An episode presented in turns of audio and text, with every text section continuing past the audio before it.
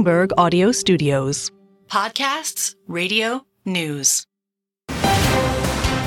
You're listening to the Bloomberg Balance of Power podcast. Catch us live weekdays at noon Eastern on Apple CarPlay and Android Auto with the Bloomberg Business app. Listen on demand wherever you get your podcasts or watch us live on YouTube. We turn to the poll, Kailey. This is uh, pretty important.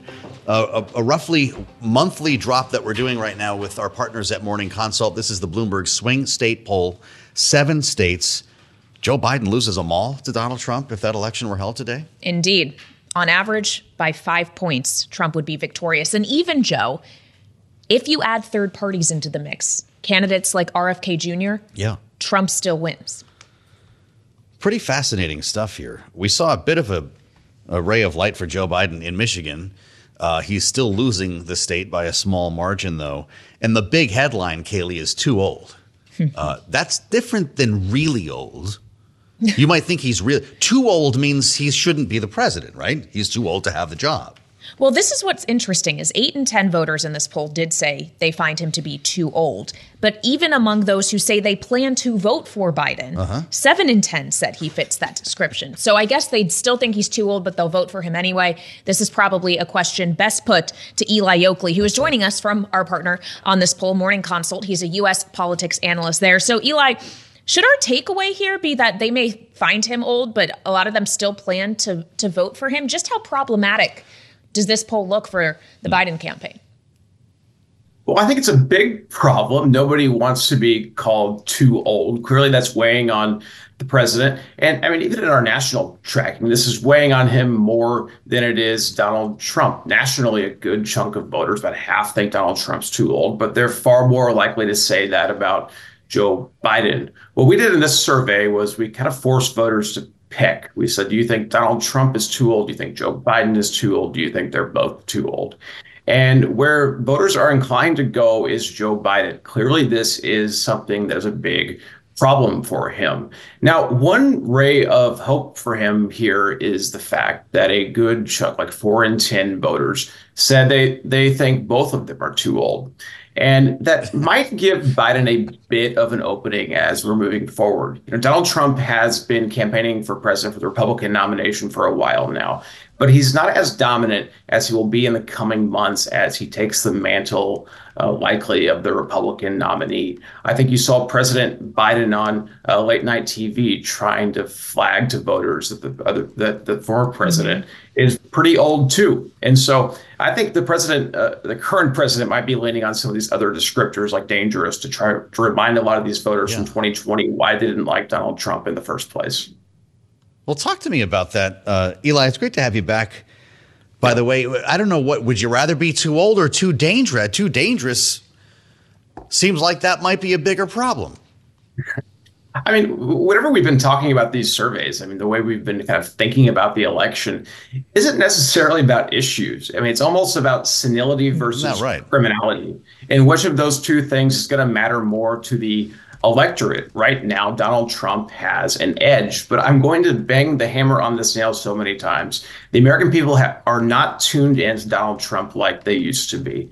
And the coming campaign and the job of the Biden campaign in the coming months is going to be able to remind voters why they didn't like Donald Trump four years ago. And I think what we're seeing on the legal front, on the the danger bucket here, is going to take center stage in the coming months as Donald Trump is at trial after trial, defending himself from a range of serious felony charges. And not to mention the kind of talk he's doing on issues like NATO, kind of changing the America's place in the world. There's a good chunk of the electorate that is leaning isolationist, but it's not everybody. It's not even everybody in the Republican party. And we saw that stick out in the open ends questions. I mean, the very first thing we ask is what voters are seeing, reading, or hearing about these candidates. And without any prompting, a good number of folks listed NATO. And so people are starting to take note of some of these things, but it's just not as widespread as the Biden campaign needs it to be in order to damage Donald Trump uh, ahead of November. Well, as we think about the NATO question and as we've considered the U.S. relationship with our allies, how Congress or members of it, for example, view that a lot of them say we need to be focusing greater attention on issues here at home, on our own borders. And on that point, Eli, both Donald Trump and Joe Biden are making trips to the border today. And that's something that came up in the poll the issue of immigration. A majority, we found, still hold Biden and Democrats and responsible for the migrant surge we are seeing there. But I found it interesting. Blame for congressional Republicans and the Trump administration went up five percentage points. Is that because the border bill tanked in Congress? Is that telling in some way that voters recognize the role Republicans played in that? Yeah, I mean, it, what we're seeing nationally is that more voters than ever since we started tracking see a crisis at the U.S. Mexico border. As few, as more voters have seen the economy improving a bit, more voters are listing immigration as their number one issue in the 2024 elections. And as this process in Washington has played out, what we have noticed is fewer voters are blaming foreign conditions, economic conditions, war, and more are blaming Washington. And Joe Biden and congressional Democrats heed the bulk of that blame, but it's not just them. Since we did this last survey, since this bipartisan border deal fell apart on Capitol Hill, it does appear that some voters are taking note that Republicans are part of the problem too. It's not a lot, but it's some. It's about one in five voters now. That's up five points about congressional Republicans. Some voters are blaming the Trump administration more than they were a while ago. And you know, this is happening in Arizona, places that are close to the border, but also across the swing state map. Fascinating. Uh, I was talking to our own Michael McKee earlier Eli, about something called the observer effect. I know it's something that uh, you pollsters are very well aware of. The act of observing something can frequently change the way we look at it and therefore polling results. If you keep asking people if Joe Biden is too old, they're going to keep saying he's too old, right? Yeah, that makes sense. I mean, and part of that is that he is old. Like people know that. They're not dumb. They know that the president is in his 80s. He has slips on TV from time to time. There's reporting coming out about him that's not so good. Um, the question we're going to be watching is Donald Trump has slips too. I mean, he's referred to running against President Obama, who's not been in the White House since 2020 mm-hmm. or since, since 2016. He's referred to um, Nikki Haley as the Speaker of the House on January 6th. These things are not so salient right now. But as more and more people tune into this, I mean, a lot of voters, at least a few weeks ago, weren't so sure that Donald Trump was going to be the nominee for the Republican Party. People are not paying attention to this like we are here in Washington. And so when Donald Trump takes center stage in the coming months, he's doing his rallies, he's showing up in communities in some of these swing states. Uh, it's going to be a reality check for him and whether voters uh, see him as too old, just like they do President Biden. Yeah, and of course, Joe, a lot of this will probably depend on whether or not Trump is a convicted felon as we get closer yes. to the election. Which is something else our polling has and indicates a lot of these swing state voters would not, in fact, vote for him. In the case of a conviction, the, the, number went up in case of jail time, which is looking pretty unlikely after that Supreme Court ruling yesterday. Yep. So it's something we will continue to follow in this poll. Again, we're doing it almost every single month, and we'll be speaking to Eli Yokley almost every single month for that reason. U.S. politics analyst at Morning Consult. Thank you so Thanks, much, Eli. Eli, for joining us. You're listening to the Bloomberg Balance of Power podcast. Catch us live weekdays at noon Eastern on Apple CarPlay and Android Auto with the Bloomberg Business app. You can also listen live on Amazon Alexa from our flagship New York station. Just say, Alexa, play Bloomberg 1130. So, a big day for Donald Trump yesterday. This is something that we found out live at 5 o'clock, right at the top of Balance of Power, uh, the late edition news from the Supreme Court it's decided to take up this immunity case, and that means that it will hold off, it will delay the trial, Jack Smith's trial, over the January 6th uh, case here in Washington uh, for some many months, potentially. It depends how long they take to rule. And that's why I'm glad to say Ty Cobb is with us today. It's always a fascinating conversation with the former White House special counsel, of course, spent time uh, at the Justice Department. Uh, and Ty, it's great to have you back with us, a veteran of the Trump White House. What does this mean for the trial? First of all, Ty, will there be room for it to happen before the election? Joe, I don't think so. Nice to be back with you. Um, the the court's action, um, while it accelerates you know, the Supreme Court consideration of the issue will definitely delay the trial at least, you know, uh, two to four months, uh, and mm-hmm. quite likely, you know, four more months. So uh, that doesn't really give Judge Chutkan uh, much time to schedule the case prior to the election, and I don't see how that she can. Um, that doesn't mean that you know it's impossible, but I I really think it's highly unlikely that we'll see a trial pre-election. Um, so that uh, seems- that definitely that definitely is to Trump's advantage. On the other hand, you know the you know people that characterize this as a win or you know whatever, it's definitely favorable for Trump, but he really didn't win anything uh, yesterday. It's mm-hmm. just that the court's going to uh, have the have the last word on this. Um, there are many reasons that the court might want to do that. Uh, it's probably one of the most serious issues in the 250 years of our republic that's ever gotten to the court. Uh, it involves the hmm. core uh, foundational element of our form of government, which is separation of powers, um, and uh, it's a it's a never before considered issue. So um, I don't think people should you know view the granting of cert as somehow you know a partisan issue. It's a it's it's exactly the type of issue that should go to the Supreme Court, and the Supreme Court should be the final sure. word on. On the other hand, they didn't have to do it.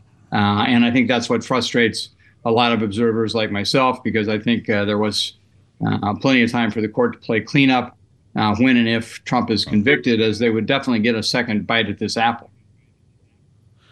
Isn't that something? So, with that said, is it possible this trial could get underway and be underway when people vote in November?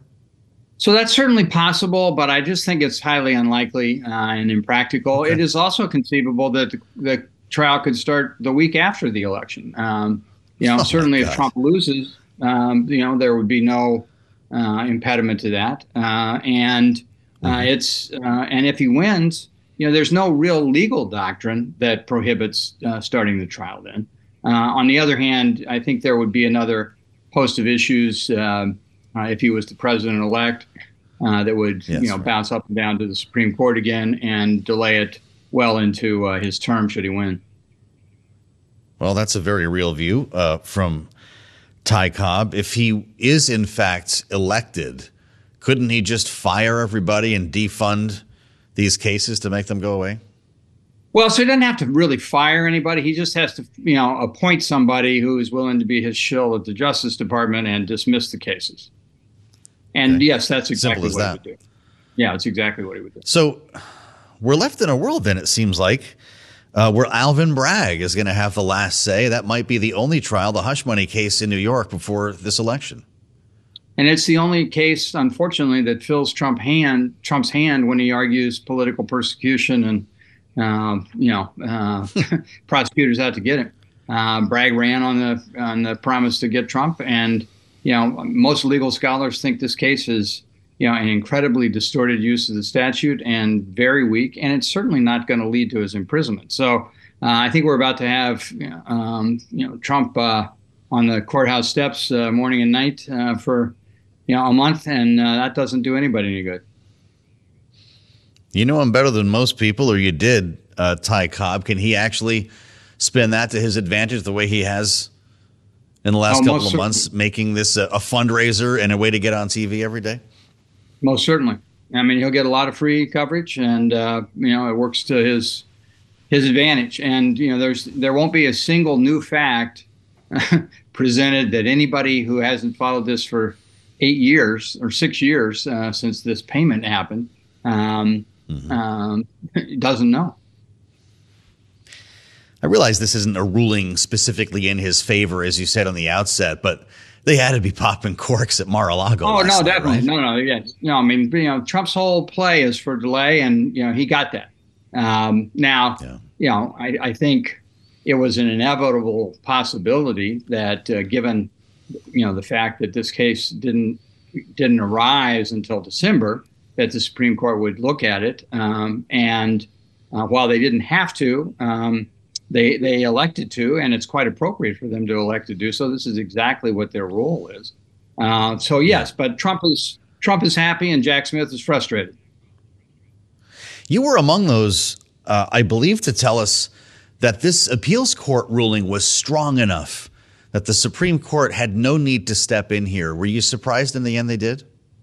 So yes, I was a little surprised, but not after the not after the lengthy delay. I mean the the lengthy delay that they took to consider whether or not to grant the stay or to or to uh, grant cert as they ultimately did uh, suggested that there was some discomfort on the court, and understandably because one keep in mind that the the D.C. Circuit uh, did write a forceful and comprehensive opinion. I, I think it was more than mm-hmm. sufficient to go forward with the case, but uh, they did they did take an approach uh, where they said, you know, I don't know what the line is, or whatever the line may be uh, between official acts and criminal acts.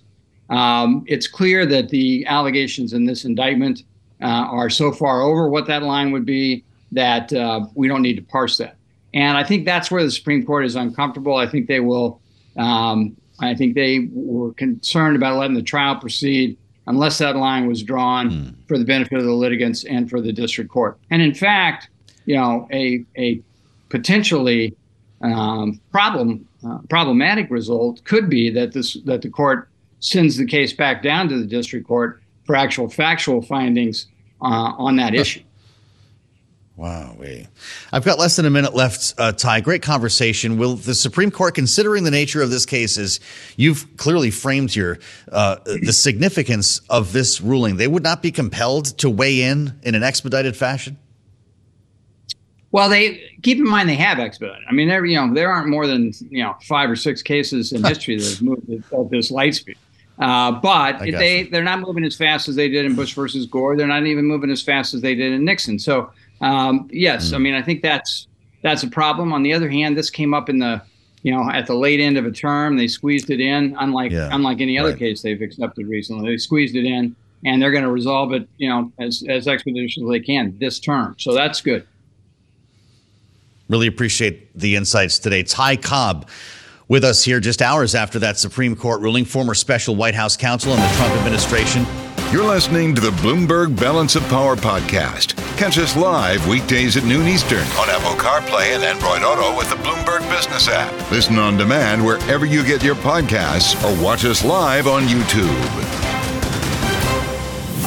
And what's interesting, Joe, is we've had a lot of news in the last 24 hours, to see the, say the least, from Mitch mm-hmm. McConnell to a funding deal to even yesterday, the Supreme Court deciding that it was going to take up Trump's immunity challenge. A headline just crossing the terminal now after news yesterday, in addition to all of that, that Illinois was kicking Trump off the ballot mm-hmm. on the grounds of the 14th Amendment. Trump will remain on that ballot as a judge now stays that ruling. This is according to people familiar with the matter. Say Illinois Judge Porter is issuing this order to pause this Trump ruling until the appeals process ends. And we wow. also know, Joe, that yeah. this is an issue that the Supreme Court is also dealing with. Just a few weeks ago, they heard arguments in this 14th Amendment case. Yeah, that's right. And a ruling that could come at any time, I guess. Mm-hmm. Uh, we're waiting for a lot of rulings now from the Supreme Court as they take up the immunity case as well. A major development uh, late yesterday that we spoke earlier uh, with Ty Cobb about. It appears, Kailey, that Jack Smith's trial here in Washington, yeah. uh, unless there's some small miracle, will not have time to see its way through at least before the election. It could be underway when people yeah. vote, but not likely concluded. Well, and as we learned once again in Bloomberg's latest poll with Morning Consult today, the outcome of Trump's criminal trials very much could impact how likely voters are to support him come November. That's in right. swing states, more than half say they would not vote for Donald Trump if he were to be a convicted felon. Yeah, we want to get into this. Our latest uh, Bloomberg News Morning Consult swing state poll with our panel. Let's assemble the panel. Rick Davis is with us, Bloomberg Politics contributor and Republican strategist, alongside Democratic analyst Lincoln Mitchell, lecturer uh, at uh, Columbia University, also runs a cool Substack that we'll tell you about here as well. Great to have both of you with us. Uh, welcome to the Thursday edition. Rick, you've been watching this poll since it was born several months ago. How would you characterize the state of this race for Joe Biden, deemed too old in this contest and losing all seven swing states to Donald Trump?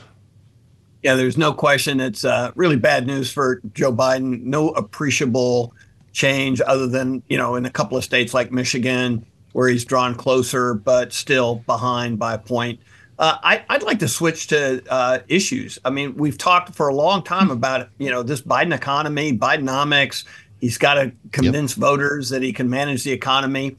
And what we're seeing in, in this poll in these states, the economy still significantly outweighs uh, the, the, the border as the number one issue to voters. And nowadays, that actually might be in Joe Biden's best interest because there is some indications, uh, improvement by five points in this current survey of respondents saying that they think the economy is getting better. So some of what we're seeing and predicting, we've been talking about this a long time, that there's a lagging impact with voters around an improving economy. Maybe we're starting to see some of that lag come in, and probably at a key time, because at this stage, if I were a betting man, I'd say the economy still outflanks border as a as an issue for voters in these states. But it's uh-huh. got, yeah. but Biden has to take credit for that improvement. Well, so Lincoln, let's continue this conversation on the economy because Rick is right. You could see um, some of the numbers coming into more in the president's favor, though still this poll showed only 31% of voters think the economy is heading in the right, di- right direction, at least on a national level. It does improve their thinking as we ask them about what they feel locally. They're more likely to say their local economy is doing okay. But when you're, if you're the Biden campaign looking at only essentially a 31% feeling good about the economy. What, how much time do you realistically have to improve that? Do you have all the way until November, or mine's going to be made up on that in the more immediate future? Well, if I might make a few points, you touched on this. It's very notable in that in that poll because the people view the economy in their state better than nationally and in their, their local, I forget the exact words, but essentially their town or city better than mm-hmm. the state, mm-hmm. which means the closer they are to a lived experience of the economy, the more favorably they view the economy. And the reason for that, there could be lots of reasons for that. Obviously, what they're getting in the media is a big reason for that. The thing about the economy is 20 years ago, 30 years ago, we could say that the economy is the biggest indicator of whether or not the president will get reelected. Strong economy, president's party wins, or the president himself wins. Poor economy, the president doesn't get reelected or his party loses. Today, asking people what they think of the economy is a surrogate measure of partisanship. And one piece of evidence I would offer for that is that Republicans, over the course of the month of January 2021, went from thinking it was a great economy to a terrible economy. And that was simply because we had a new president. And that's a long way of saying that hmm. Biden, I think, still has some time. By, by late summer, people's views about the economy are going to solidify. He still has some time to raise those numbers. And while this is, like in every election, the most important issue, it's not necessarily the issue that moves the undecided voters, even in these states. So to just, I don't have the data in front of me, but it struck out, it stuck out at me that abortion was ranked as the number one issue by 6% of the voters when they could only list one. That's actually pretty high. So where are those six? If those six are in the undecided camp because they're, you know, suburban white folks who kind of want to vote Republican but aren't happy about Dobbs, those are people who Biden can get. So I completely agree with Rick that the way to understand this poll is by looking at the issues. But simply Joe Biden pounding his fist on the table and saying, hey, the economy is better than you think is not a winning yeah. uh, a strategy. Overall, there's no way to spin this as good news for Biden. The I've hmm. from very early on in this, I said this is not going to end with Trump being convicted. That was always, even with all these legal cases, and even with, in my view, his obvious guilt, that was always a fantasy this is going to be a very close election. It's still doable for Biden, but he's got a lot of work to do. And the communications piece of this has to improve, not only on the economy, but on a whole bevy of issues, including going after Trump and reminding people how bad it was when he was president. Unfavorables are brutal, it seems like, for everybody here, Rick. 64% in one state here for Donald Trump. Uh, when I say everyone, I'm including Kamala Harris. And we don't talk about her very often uh, at some point, Donald Trump's going to choose a running mate. She's going to have to stand for a debate. I, I just wonder to what extent, when people talk about danger here, by the way, single digits in this poll consider neither of them to be too dangerous. to what extent does Kamala Harris and a vice presidential choice that Donald Trump will make, if any, impact this? Yeah, I think we're too early to tell. I mean, she's clearly not a very popular politician, maybe the least popular politician in America today. I mean, Nancy Pelosi uh, did her no favors by getting out of uh, leadership because she used to be the least popular politician in America. Uh, and so I think this this this campaign, the Biden White House, the Biden campaign, is going to have to figure out what they want to do. I remember the the dog days of 1992 when we had you know uh, a really tough campaign with George H. W. Bush, and and it reminds me a lot of this campaign. And Dan Quayle was an anchor on that campaign. I mean, nice enough guy, but nobody thought he was the vice president that was going to help the ticket get elected and and there was a, a, legitimate effort to try and unseat him as the candidate. And ultimately, George H. W. Bush said, "My loyalty is what I, I treasure more than anything," and and I guess he treasured that more than winning re-election. So that's going to be a test at some point. We'll talk about it a lot running up to the convention. But Democrats are going to have to look at this themselves and say, is this really the best ticket that we can put on the field of play? Well, speaking of things we talk about a lot, we've talked a lot about the economy, obviously, Lincoln, but uh, and and Rick mentioned this uh, a bit. Immigration, maybe not as much of an issue in the economy as uh, in these swing states. But Biden clearly is taking this issue seriously as he is at the border today. Donald Trump also is at the border today. They're a few hundred miles apart. Optically, who do these visits favor if Biden's visit doesn't actually come with any executive action, say, any any, you know, real policy change? Well, op- optically, it's Biden, it's Trump throwing red meat to his base. That always helps him. For Biden, I think this is, I don't think this makes any impression at all. I want to just go back to Kamala Harris and so make two very important, two very important points here. Kamala Harris is unpopular because Joe Biden wants her to be unpopular. Had he supported her the way Obama supported him, and had Harris's numbers been strong, which they would have been, the pressure on him not to run would have been extreme. The only way he was going to get to run for a second term was if Harris was unpopular. That's why he pushed her away. We just talked about the border. That's why he gave her that responsibility. A popular Kamala Harris was an enormous threat to Joe Biden. But that's where we are. Where we are now, this is important. There's no way they're taking Kamala Harris off the ticket. The idea that the Democratic Party is going to take an African American woman off of the ticket is just a complete non starter, as it should be, because she is extremely qualified for this. But secondly, and I don't know if I didn't have time to read this entire poll, but every poll I've seen shows that among the non Biden candidates, Harris is winning big among voters, among Democratic voters, to be clear. Um, so, in other words, if Biden doesn't run, it's going to be Kamala Harris. But what that also tells you is that within the base of the Republican Party, she's still pretty popular. Biden made an enormous strategic error by not supporting Harris from the beginning. Hmm. There is real political talent here. This is somebody who won handily in a competitive AG race, handily in what ended up not being a competitive Senate race, particularly. She can be very, very good, but Biden didn't have her back. Obama did have his for eight years.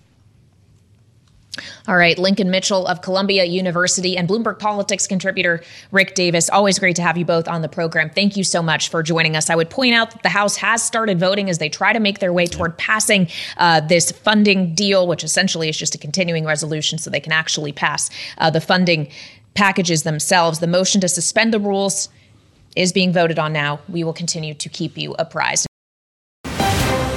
You're listening to the Bloomberg Balance of Power podcast. Catch us live weekdays at noon Eastern on Apple CarPlay and Android Auto with the Bloomberg Business app. You can also listen live on Amazon Alexa from our flagship New York station. Just say, Alexa, play Bloomberg 1130.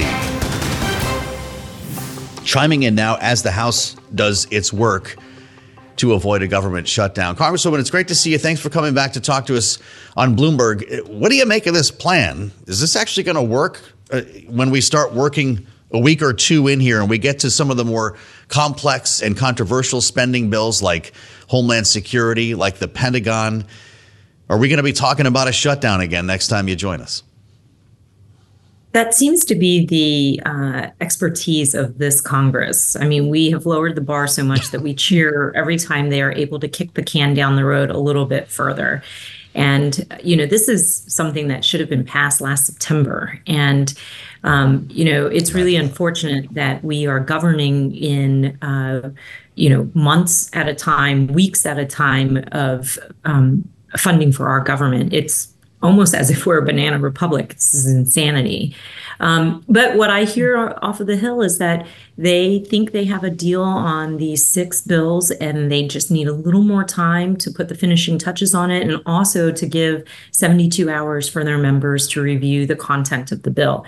My hope is what that really means is that they have resolved the poison pills that the conservative Republicans had put into the spending bills mm-hmm. and that when they come back to um, actually take a vote on the bills, it will be something that is acceptable to Senate Democrats as well as to Democratic White House but probably not acceptable to those conservatives who wanted those policy writers in there. We've heard from a couple of them who are disgruntled. Even last night on Balance of Power, Joe and I spoke with Republican Congressman from South Carolina, Ralph Norman, who called this deal an insult to the American people. We asked him whether or not he thought Speaker Mike Johnson, having promised no more short term continuing resolutions and now delivering yet another one, if there would be a threat to his gavel like we saw uh, in Kevin McCarthy's case last year.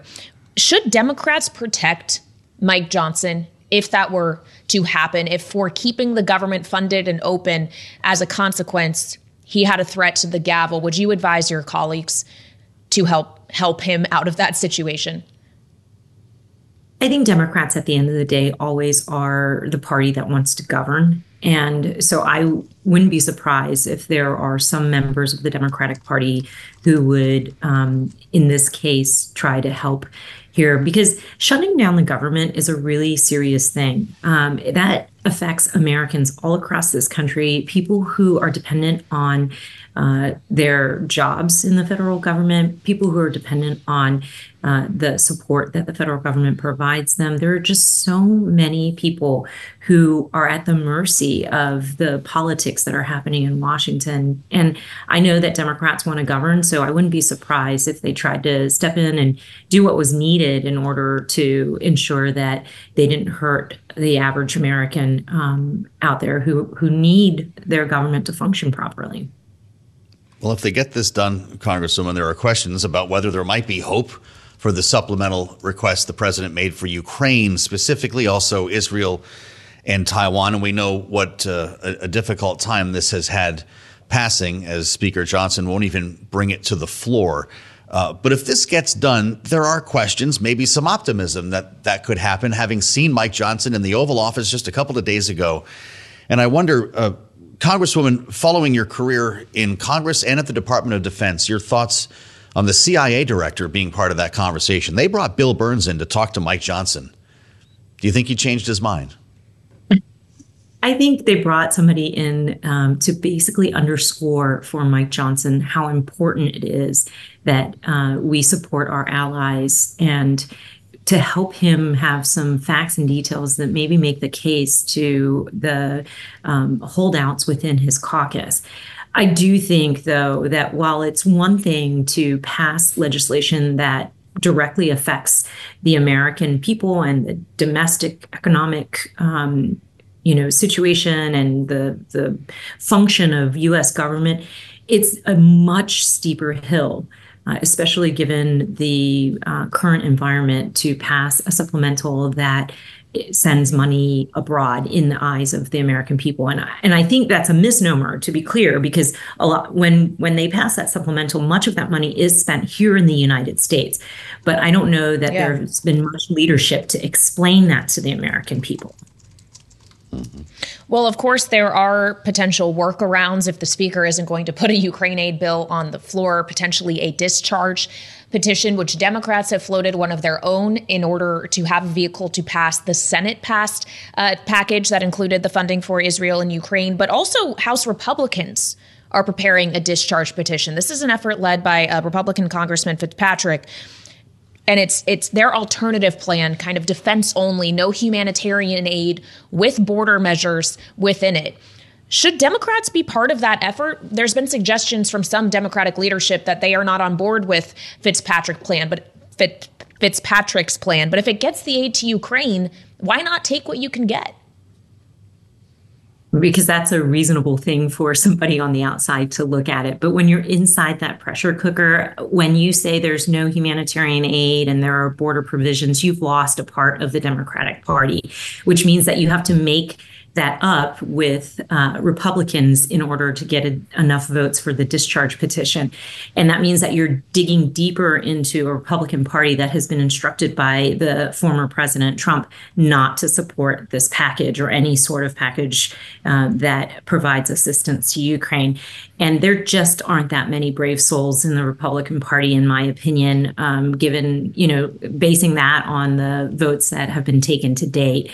And so I, I know um, there's been a lot of conversation about discharge petition, but I also know how hard it is to be in the majority party and sign on to a discharge petition because it is seen as giving power over to the minority.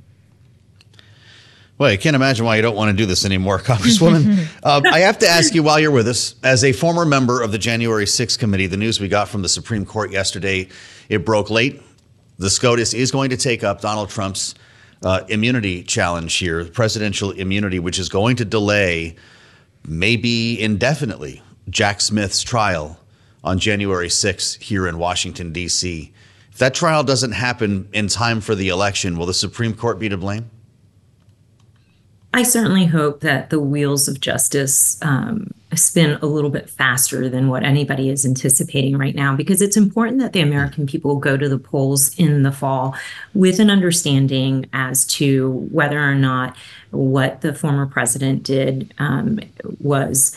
Uh, legal or illegal, whether or not he um, is at fault, as found by the highest court in this nation. And um, I think that's an important piece of information for voters to have when they cast their ballot in November, especially if it looks like um, it's going to be he is the Republican nominee.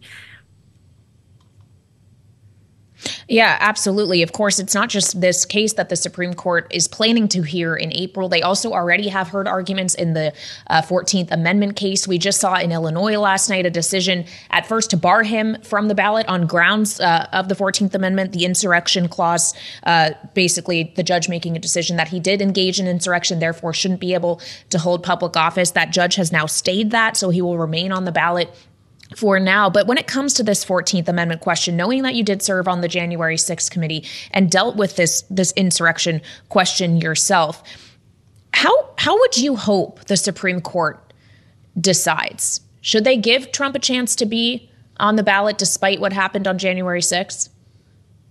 I think how I hope they decide is probably a little bit different than what I realize politically is uh, realistic on what they will decide. I think, given um, their comments during the Colorado, uh, hearing the arguments for the Colorado case, uh, where Colorado barred him for the um, ballot, it doesn't look like they are going to find um, that it's okay for states to um, keep him off the ballot for having participated in an insurrection.